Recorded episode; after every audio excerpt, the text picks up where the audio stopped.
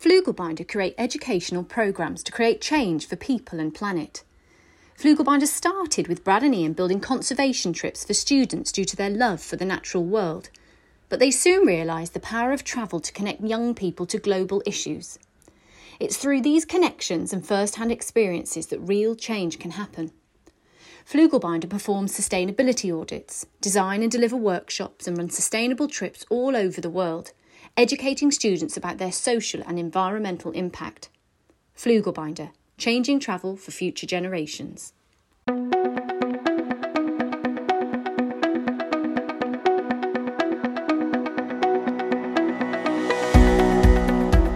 Hello there, welcome to GeogPod. We've got 40 minutes talking geography. Today I'm talking to Simran Johar about geography in school.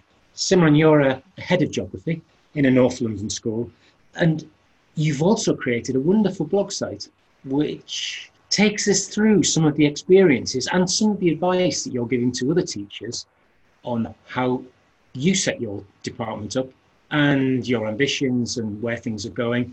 One of the things that I want to do is make sure that we've got the link in that. So we'll put that in with the with the podcast. When I looked at the about me section, I'll tell you what struck me really. Well, there are many things which we can talk about, but you began your career just as I was retiring from the Geographical Association. So between us, we've got 43 years worth of teaching experience. That's pretty scary, but um, I think it'll give us an awful lot to talk about. I'd, I'd like to ask you first, what led you to become a geography teacher? Um, so for me, I was always interested in geography just as a student. Um, I really like the the fact that every topic was so different, and human geography is so different from physical geography, although they're obviously interlinked. Um, so I just found all of our lessons so interesting and quite whizzy, and uh, by the time you really got stuck into something, you're moving on to something different. So that was a huge selling point as a student for me. Um, and then I just sort of carried it on. So I had to pick some A levels, though I really enjoyed, enjoyed geography, carrying with that. Same with my degree, I did a BSc in geography. Um, and then uh, when reality hit of what am I going to do after that, I just thought, well, why don't I just share my passion and, and have a go at, at secondary teaching and see what happens? And next minute, you know, my career's flying and I'm doing podcasts with the GA. It's crazy. Have you always taught in the same area? Yeah, I've always taught in North London. Um, I obviously did a PGCE, which gave me some experience in two different placement schools. But outside of that, I've worked in two different schools. And one was in inner London, and one was technically in outer London, but it's literally one road away from inner London. Um, but two very different types of students and cohorts. Um, so, two very different types of experiences, I would say. Um, but in what way? How, how were they different, given that they were relatively close to being in a, in a London school as the pair of them? Mm. Um, one of them was, I would say, very inner London esque. The way it was a new school, um, it was attracting. It was, was in, it was in a deprived area, should we say? Um, so the students there were very different, and there were lots of issues with things like crime and knife crime, and um, very different to what I face down the road in a, in a more affluent area where students are looking at applying for Oxford and, and Cambridge, and it's a very different clientele of parents and families there. Um, so because of that, the geography and the t- teaching in general is quite different. One school is focusing on behaviour management, the other one's focusing on stretch and challenge. So two different challenges there. That's quite a wide experience already in your career. Is that one of the reasons why you you put yourself out there for for providing CPD opportunities for others? Because you've shared lots of things on that blog site. It's brilliant. Well, thank you. Um, I absolutely love. It started off with Twitter. I absolutely love it. I joined about four or five years ago, um, and it was just great for CPD for discussions. And I quickly realised that all the people that were sharing were, dare I say, just normal people, normal teachers. And I thought, well, I could be one of those. So I put myself out there. Um, more recently, during lockdown, um, there was lots of online CPDs. Um, and I think I very quickly realised that most of those events that were happening were run by white teachers predominantly. Um, I think that really made me realise for sure how much of a white subject geography is. So I feel like I'm, I'm really putting myself out there as a British Asian, somebody who isn't white, um, just to show a bit more diversity, something I take pride in myself. Um, so I try to represent a little bit there. It is really tricky, isn't it? it demographically, it, it is a very white discipline. And, and changing that, and we, we were aware of this at the GA. I was at the GA for 10 years. And I've read a number of academic articles, and they, despite wholehearted and resourced efforts on the part of many people, it's still proving difficult to make that change. I really um, felt that, particularly with the GA, that that, that effort was always there. Um, I've when I first started teaching, I went to the GA conference in my training year, and I was hooked ever since. And I definitely noticed more and more diversity and raising the profile of it um, and, and, more speakers at all of these different events um, who, who were of different ethnicities. So I think that was really great, a really good step forward. But the only way we're going to make change is if more and more people um, of, of, minority ethnics put themselves out there as well. Um, it's about being brave, I guess, as well. I, I was reading some work by Professor Patricia Daley. She's um, Professor of Human Geography of Africa. She said that humanities subjects like history or geography in general are alienating for BAME students when taught in schools. She suggested it can become over, can be overcome through engagement with black and brown communities in cities, but but she didn't go into any more detail in the thing that I read. So I wondered what your thoughts were on that. Um, I think a lot of it possibly comes down to parents and their attitudes to towards geography. Um, lots of um, BAME or, or ethnic background, uh, families from different ethnic backgrounds feel like a vocational route is better, or doing a degree or A level in um, more traditional subjects like maths, English, science, especially when you've got five different sciences to choose from and take double into account and all of that sort of stuff. Um, so I think a lot of it is about changing parents' attitudes as well as um, students. That's interesting you said that because when I was at, at the program manager at the Geographical Association, I got quite a number of phone calls from parents talking to me about what geography could offer to their child because they wanted to do geography and they weren't sure that there was a future. What can you do with geography was the sorts of questions. I want my son and daughter to go into medicine, law, dentistry. What on earth is the point of geography? Yeah, I mean, I always use the selling point of geography is a bit of everything. You know, you can showcase your literacy skills, showcase mathematical skills, and I sort of take that selling point when I have to do the pitch at parents' evenings and whatnot. Um, but it is, there's a lot of it is down to parents, I would say, and obviously making students aware of where geography can take you. You don't just become a geography teacher if you study geography. There are so many different routes out there and, and pathways that can take you.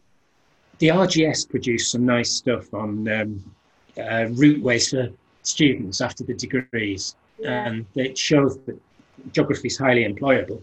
And role modelling as well. Role modelling of, of different um, careers that you can go into, and also showing that they're not all white people going into it. We want to showcase um, where it can take you. We need to, to think about the faces that we're putting forward to students as well. I saw a really interesting thing on Twitter. It's um, a chap called Richard Yeboah, and he's researching into Hackney post-war estates. And it's not mentioned as geography at all, but he juxtaposes two photographs taken from exactly the same point, but with 10 or 15 years difference as the estates have been cleared. And there are so many geographical questions about who lived here, who lives here now, how has the place changed, why has it changed. Some of that geography is not quite drawn out in the uh, in the Twitter feed that I've read, but some fantastic stuff about change within the, the local community that might be one of the things that engages people in a different way in geographical studies in perhaps in inner London. I'm not sure. Mm. Also, just raising uh, an understanding of what geography is. Um, the amount of times at parents' evenings you'll get parents say, "Oh, back in my day, geography was just this and just that," but there's so much more to it. Like you just said, looking at two photos and asking lots of questions about it, that is geography. There's so much geography behind it. Um, and making it more exciting and relevant for students of today um, is a good way to engage students into it.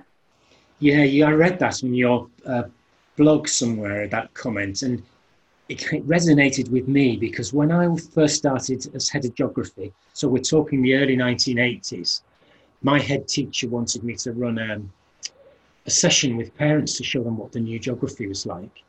And I went to the Geographical Association handbook that was it was edited by Norman Graves, and there was an activity in there looking at the changing location of iron and steel. So it was a it was a location game, and I got the parents to play it. and uh, it looked theoretical, but actually, when you finished the game, you turned the map upside down, and it turned out to be Sheffield. And it explained why the industries had moved from one to another to another to another, and then went. So some of the um, some of the comments I got were, "I wish geography had been like that mm. when I was at school." But that was doing that 40 years ago. Um, but the other one was, oh, so you're telling us now that uh, our industries are all going to shut. What sort of message is that for your for your children? Oops. So so I couldn't win. It was it was one of the but it, those activities were were were things that we we were doing in those days. But I think some geography still rather stuck. And I yeah. think your your blog begins to point that out to some people who do perhaps don't get the opportunity to talk to their colleagues because they might be the only geographer in the school. Yeah, I was just about to say that the the geography teaching industry is just just so sparse, and there's such a demand and need for geography teachers. I mean, most people out there probably have in their department non-specialist teaching, so it's quite hard to then teach them sort of the pedagogy behind the geography and what they should avoid, and when it's not their priority or it's not their subject. Um, and obviously, schools are so busy, and time's a limiting factor there. I think it is quite a knotty thing. What is geography? Alastair Bonnett's written a whole book about it, of course, um, and he talks about geography's ambition being absurdly vast. But I'm paraphrasing a little bit, but he says it's been more absurd not to tackle that challenge with mm. young people. It is a vast subject, and there are many people who don't quite grasp what it is and the concepts that underpin it. And, and that's probably why you decided to rejig your geography curriculum. Because on your blog, you talk about the decisions behind why you decided to rejig it. And you said it's been hard but rewarding. So it'd be really interesting to talk us through why you decided to make that change and then what the changes have been and, and how you've reviewed them as you've gone along. So when I joined my current school, um, that was also a new school. Clearly, I have a thing for new schools. Um, but I joined when they had their first cohort of year 10, so the year 10s were just starting. And that was when we had the new GCSEs that came into place as well. So, as well as my priority being setting up the GCSE, let alone learning what the new GCSE was, I automatically looked at our Key Stage 3 and realised this just wasn't fit for purpose. Not just fit to get students ready for Key Stage 3, but I felt that a lot of it was sort of legacy material um, so I sort of set myself a personal agenda straight away to start working on that as well. Quite ambitious. So over the, the terms of the years, we were t- changing our key stage three topics. We're making sure it's in line with the national curriculum, of course, um, but also meeting the needs of key stage three, uh, sorry, four, five, and working with key stage um, two as well, primary school. Um, I noticed that we didn't have any uh, field work at key stage three, so that was a huge thing I wanted to put into place. Knew I knew it was a really important skill to work on. And I found that some of the um, sort of case studies were a little bit old as well, so we just needed a bit of a revamp. So I was focusing on focusing on that, and then about two years later, the whole life without levels came into play. So we had to get rid of our level threes, fours, and all sorts. I mean, it was probably the best thing ever to get rid of those. Um, so it was a really exciting opportunity for me, my team, to get together and to really think about what exactly we wanted from our Key Stage 3 in terms of content, skills, and assessment as well. Throughout our school, uh, we came up with the idea of having big ideas, so key threads, concepts or threads that were weaving through all of our different curriculum areas, so each subjects were different. Um, and when I was looking out there what other schools were doing, I noticed really bizarrely that every school had something different for geography. Key concepts were just completely different. Um, and that just goes to show all the research behind it because it's really not clear cut in our subject, um, which is quite difficult when you've got responsibilities to try and get that into place. Um, but it made for so many interesting conversations with our team of what exactly we wanted, what we needed to focus on, um, and what we would sort of determine as our key concepts and areas. So we came up with five. Our first one was looking at location and places, um, looking at how areas are similar, different, um, where they're located, a little bit of scale in there as well. Our second one was focusing on processes um, and I guess touch on stakeholders as well and different opinions. So quite a broad one because it covers human and physical processes there. Our third one uh, looks just at fieldwork, so geographical investigations, so students' competencies in setting up an inquiry and carrying it out effectively. Our fourth one is, um, I guess you could say, it's geographical skills. So it's looking at data, it's looking at OS maps, um, scales and on maps and things like that. And our fifth one is geographical literacy. So not sort of just spelling words correctly, but using the correct geographical vocabulary. So they're sounding like geographers, writing like geographers. Um, so for us, those five, we te- we sort of link them to our curriculum either in pairs or um, sometimes we do it on their own. But as you can probably tell, they're very interlinked anyway. When I saw so many of the other schools, I noticed things like globalization, vulnerability, risk. They're all separate concepts, but for us, they do actually fit really nicely into our categories there. Um, so it's worked really, really well. We set that up properly now, all of all of that stuff, about four years ago, I would say. Uh, so we've had a lot of time to embed it fully into every single one of our schemes of work. We communicate them really well with parents and students, and obviously teachers as well, without sort of hammering it down their necks because it's it's not the most exciting part of, of our geography lessons, obviously. Um, but you know they have a clear direction of what geography looks like or progress looks like or um, key concepts and skills in geography and they're quite explicit for students as well. Um, in terms of evaluating the impact we obviously look at data assessment points. So we work on a couple of specific of those big ideas there and we assess how they're doing can compare them either a year later or maybe a term later um, so some really key progress points there but I'm also really obsessed with uh, student voice. So I do a lot of student voice through uh, Google Forms. Sets me like takes me about a minute to do on showing my homework, upload it for students, and you get instant feedback. So I get about 200 students telling me what they actually think about our curriculum, which is brilliant. Very uh, not for the faint-hearted, shall we say, but really insightful. Um, so I've learned a lot about what students liked and maybe didn't like, and what they felt they were good at, and maybe not so good at in geography as well you get sort of a bell curve, don't you? I think of comments, so you have to chop off the top and the bottom end yeah. because you'll get some that just just hate geography because they just yeah. do. Um, there's only two of them out of the 300, but um, yes, it's uh, you've got to be a little bit careful with that. But it is interesting using student voice, and, and I, I think you can gain an awful lot of insight into what the students are thinking. How much does it affect how you adapt your curriculum?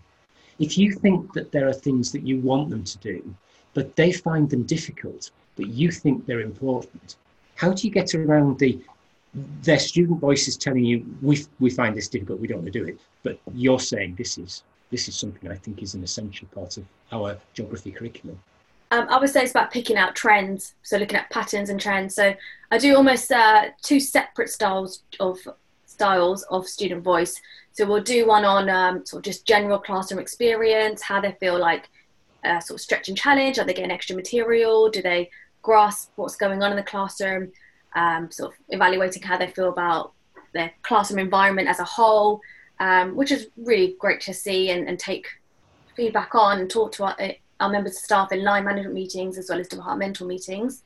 Um, but also then we get them to evaluate our curriculum. So we say we learned this topic, out of this topic, which one was your favourite lesson and why? Which one did you least enjoy and why? And if they say the one they least enjoyed is, I don't know, a skills based lesson, then perhaps we'll focus on how, what went wrong and how do we need to sort of make it more exciting for students or accessible for students. Um, but I think you need to look at patterns. You can't just look at one set of student voice and say, oh gosh, we have to change everything for next year. Um, but just avoiding those patterns happening. How many are there in your department? Because you say we. Um, it, it's difficult if, if we's two, and it's difficult if we's ten. Uh, there's got to be some sort of nice balance, I think, where it's not quite so difficult to, to manage a group of people with uh, into a vision. It's interesting because I come from two very different experiences there as well. In my previous school, um, I was the only geography teacher really. As an NQT, I didn't have a head of department. Um, and then when I had one, he was there for a couple of months. So I was basically leading it all. Um, and interestingly enough, because I was on my own and I really needed somebody to help me, I got in touch with um, Catherine Owen, which I'm sure you probably know from the chair. Yeah. Uh, we met on a Ning page, and she saved my life when it came to setting up the GCSE because I was also a new school and we did the same spec, which hardly anyone else did at the time. So she sent me all these resources and gave me so much help. So that was amazing.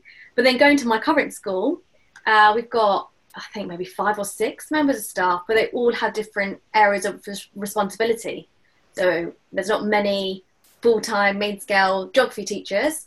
Um, I don't think that's a limiting factor. We're all passionate geographers, and we all know that teaching and learning comes first, and everyone cares about geography learning, which is obviously works in my favour. But I, I really do sympathise with so many people out there who don't have that experience, and like I said, I didn't have that as well. I'd like to talk to you about fieldwork as well, because you said when you started there was no fieldwork at, at your school, so that's really quite a hard place to start from. But I'd also like to tie in that to ask you about local studies as well, because you can do an awful lot of fieldwork just either in within the school building or in the school grounds or within a walkable locality without having to think fieldwork means going miles to some coastal location for a contrast. So how did you set up the fieldwork? What was your planning for that? What was you thinking as you as you went from oh we haven't got anything to we want to be a gold standard school here? I think going working in my first school, um, I realised how much hard work there is behind setting up fieldwork projects and trips and the risk assessments and the letters, and I was very much put off at the time. Maybe because I was just new to the profession and I probably didn't expect half the admin side anyway. Um, but we only at that school we only had one trip at the time, and I remember thinking, what's the what's the point? One trip where students are going to go and walk around, count cars, and come back. I thought, does that does it really outweigh the positives and negatives? They really outweigh each other. I don't know. So when I came to my second school and I realised there was no trips, I thought, okay, all I want to do is have trips or fieldwork opportunities little and often. So every year, if they can do at least one type of fieldwork activity, some kind of geographical investigation, no matter where it is, although I'm very ambitious, I don't think I'm going to be able to take them to the sea every year or a, a river every year. But if we can do something listen and often, that will pay off in the long term and that will give them enough of an understanding to know that this is a key element of geography, um, a key skill, not just for their ge- ge- geographical learning, uh, but also for their wider learning of teamwork and leadership and all of those sort of softer skills that students learn behind it. So um, we set up a local project, so doing one of the school building. Um, we've done one on microclimates as well. We've done one on the high street um, for students to go out and it is sort of counting cars, but they're only in uh, the first week of year seven by that point.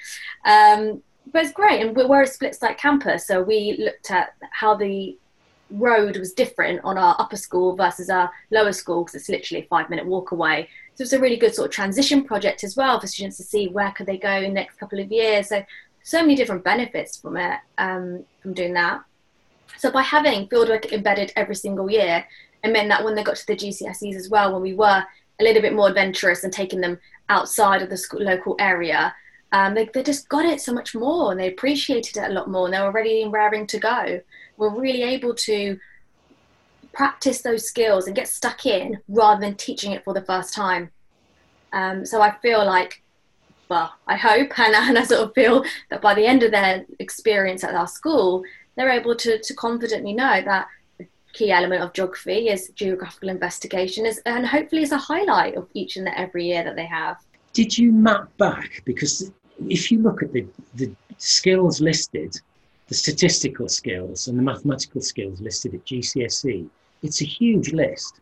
Mm. I think it's something like one new technique every, have I got this right, every week. That's without having to go back and retest whether they understand what a choropleth map is. Yeah. So it's really hard to put that into just the GCSE. It really needs mapping all the way back to Y7 that's something that we've uh, been working on quite recently. So we've literally mapped out every single skill, every single one that they need to know by the end of the GCSE, and we're trying to put it into both Key Stage Three and Key Stage Four. Um, but I think because there's just so many, we have to work with other departments. So where we, they learn a skill in maths, how can we get the maths department to help showcase that this is also a skill they do in geography, and same for um, science as well in particular.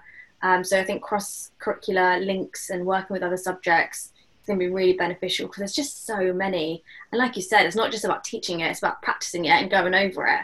Um, and they add up to a lot of marks. When you actually look at a test paper, GCSE or A level, they all add up to, to a substantial amount, which could be a grade or even two grades difference for some students. So it really is important.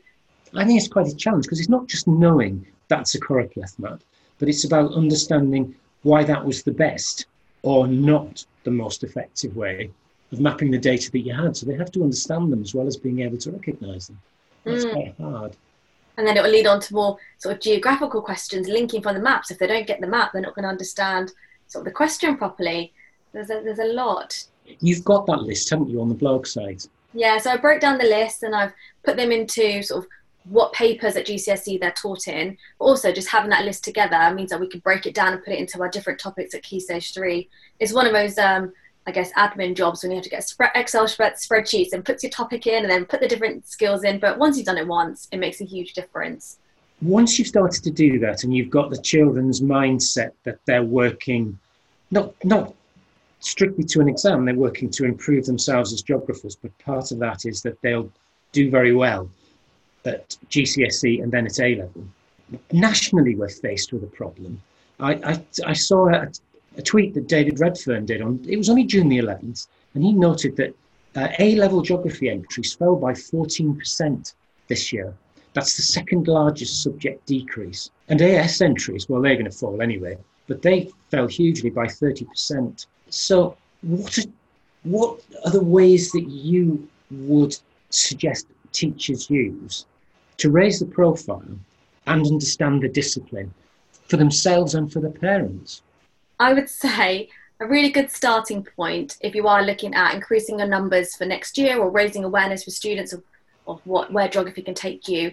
A really good starting point is the opening speech of the GA conference by Jill Miller from this year, so the 2019 to 2021. Um, and in that speech, she was saying about almost treating it like a business. It's about increasing awareness of what is your product is or what you're trying to sell in our in in business terms, I guess, and then sharing that with everybody that you come across. So for us, it's about sharing it with parents, either in newsletters or what geography actually is, or what we've been studying, or where we've been going.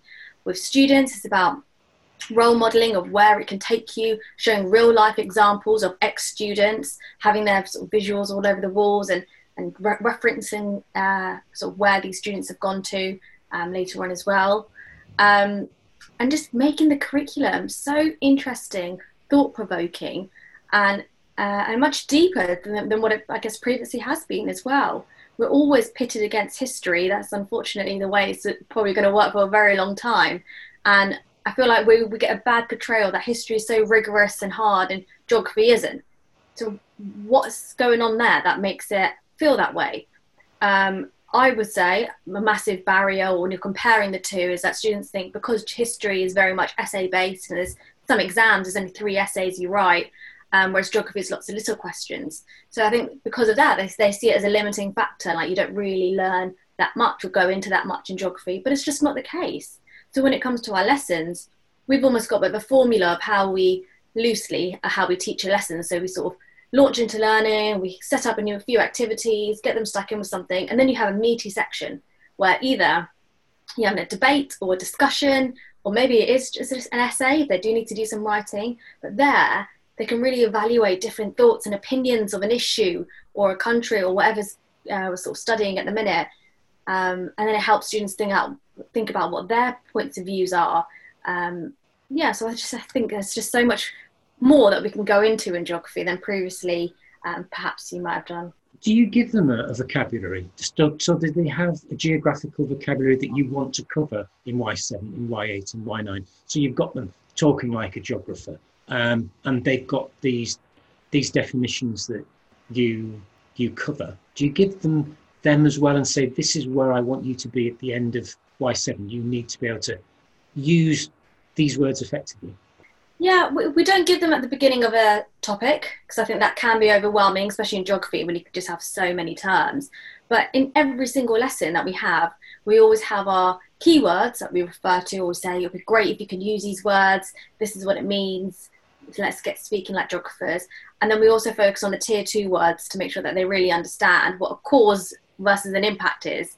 Um, so it means when they're writing, they can really answer the question properly, I guess. Um, so we throw them into every lesson, and if there is a meaty task that we're doing, like a, a debate or a written task, we say this is a vocabulary we want you to try and use. At least include three of them or four of them. Um, but again, it, it, depends on the ability of the class, doesn't it, and the, the learners that you have there, because you would expect some students to use a lot more, perhaps, or um, selected words, possibly. How do you do modelling then? Because the, the, here's a here's my perfect answer, or here's a, a mid-stage answer. How can we improve this one? How do you go about doing that with your students?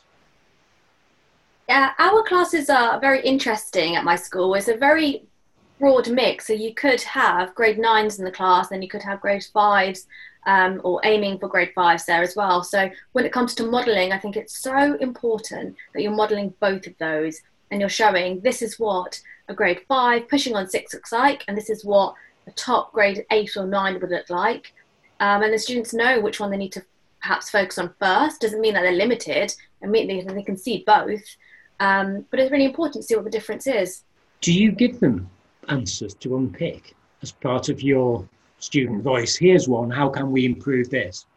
Yeah, I love those sort of tasks. I think sometimes we can get bogged down with constant exam pressure, can't we? And we're always wanting to do an eight mark question or a 12 mark question, but you don't need to do that. And we haven't got time to do that. So by doing it a couple of times, it's great. And then in the other times, you could just look at a model answer and just dissect that and talk about that, answer a few questions about that um, which is just as effective and just as important. Um, whenever we have a GCSE um, cohort that's gone through, I know this year's a little bit different, but whenever we've had that, we always record the scripts and use those as model answers. Um, and same with Key Stage 3, every time they do some kind of assessment or classwork or photocopy or just take a picture of a couple of work, pieces of work to share, either print out or put it on the board and go through it together. So it's such a valuable um, tool to do. That's interesting. You said that. One of the um, one of the activities that we did on the, the critical thinking for achievement courses that we were running around the, the country uh, was the idea was we gave the teachers a, a, number of activities to try. One of them was um, a flat chat activity where they just had a photograph and in silence they made comments and then they could challenge the comments of other students and then they moved from table to table until they finished on a number of occasions, actually, teachers said, "Well, I'm going to try this with um, with a partly done answer," and they're going to, in silence, add bits to it and build the answer as they go. They had all the students uh, contributing to that one because the, the comments as well were uh, anonymous. Students didn't feel pressured when they when they made a comment that somebody else was going to think they were silly, and they all contributed, and it worked really well. It, they said that the answers that they produced by the end were much more effective because they'd had the opportunity to look at modelling, but modelling for students of different abilities as well. But they worked together on it, which is pretty much what you've suggested, I suppose. That's great. working together as well. They're doing it as a class together. They're not just doing it on their own or in a group together, perhaps. Um, so it just creates for a different way of doing it. I think it's great. The critical thinking um, sort of project and stuff that's out there, it's remarkable. There's just so many great ideas that we need to go back to. Sometimes we feel in education that we need to keep reinventing the wheel, but it's not about that. It's about going back to the stuff that's already there and just using it or, or consistently using it. There's so many great ideas. I went to a talk actually at the GA conference on critical thinking. It was brilliant. So many ideas. Well, that's interesting you said that because I went, I, I think the, the most effective piece of CPD that I had was given by a chap called Jeff Hannon in the early 1980s. And he said, I never get my children to put their hands up. I tell them what I'm going to ask them. I give them the opportunity to reflect on it by talking to the people that they're sitting next to. I have a plan of my classroom where they're sitting and they know what's happening next. They know I'm going to ask somebody, but I'm not going to ask for the hands up. So I'll ask the girl halfway towards the back for her answer. Um, and she's already thought about it. So I'm not I'm not jumping down her throat. And even if she doesn't want to answer, I'll say, Thank you for thinking about it. I'm going to come back to you later on. And he said, By the time I've finished, I've answered, I've asked a question from everybody in the classroom over maybe half a term. And that was it. I never had hands up again, ever, when I was teaching. And now I think it's called uh, pause, pause, pounce, bounce, and it's some new, brilliant, wizzy idea. Uh, and I don't think even Jeff Hannon had it first. But yes, things comes around, goes around, and we we pick them up again, and they they're suddenly a, a whizzy new thing. Okay, I'm going to ask you a, a tricky question though, I think because leadership in geography is really hard because it's a seriously demanding job. You get faced with I don't know how you managed when you first went to that school and thought, oh my goodness, I've got to change the whole of Key Stage 3 mm-hmm. because you can't in in a, a short time. And you've also just finished the most difficult year any teacher has faced with COVID 19, I think. So, as a, as a leader, as a subject leader, what do you think are the, the, the key things that you might want to pass on to an aspiring head of geography for them to be able to manage that transition? Uh, I, I think, judging by sort of the things I've said already, you could probably tell that I'm quite ambitious um, I have huge ambitions for how I wanted to change the curriculum and different changes I wanted to put in place.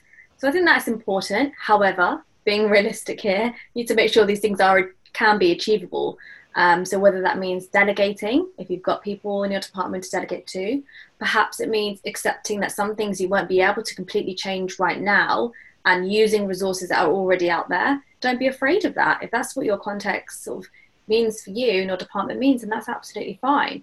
Um, when it comes to leading and leadership, I really try to add value to people.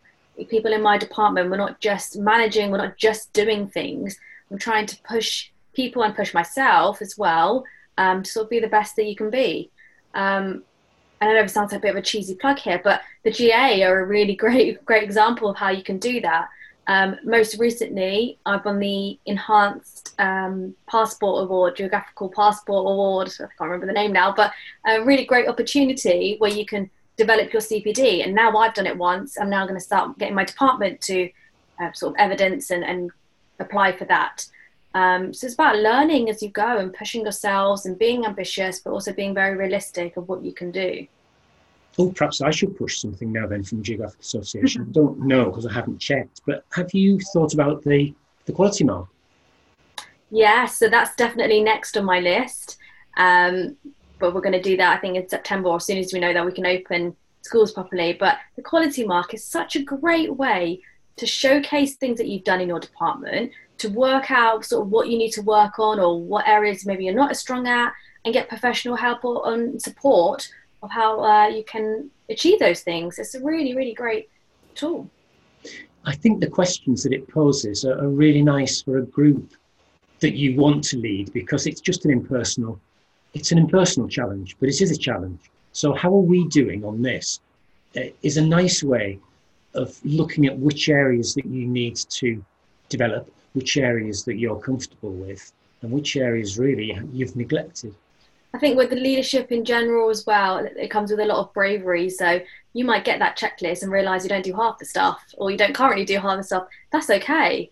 Don't beat yourself up about it. It's about now making it better, now spending the time doing it.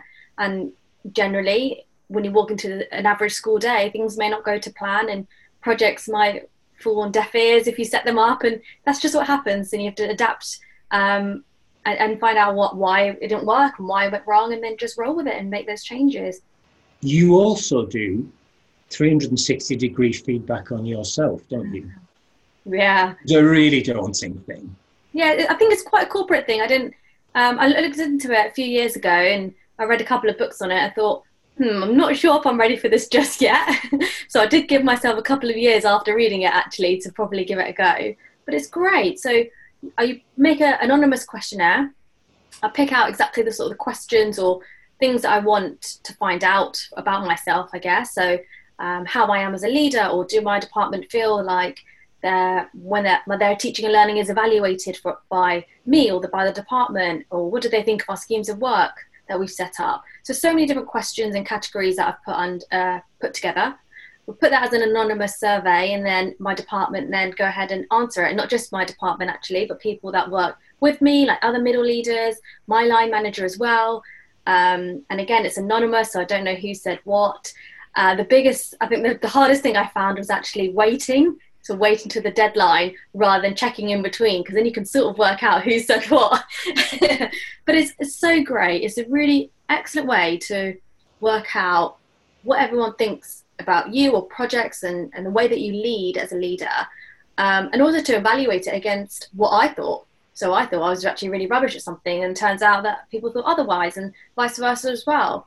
Um, so it's a very supportive uh, measure but I think you need to have an effective line manager to sit with you and then evaluate what you need to do next and help you with those next steps. Otherwise, it's just a questionnaire.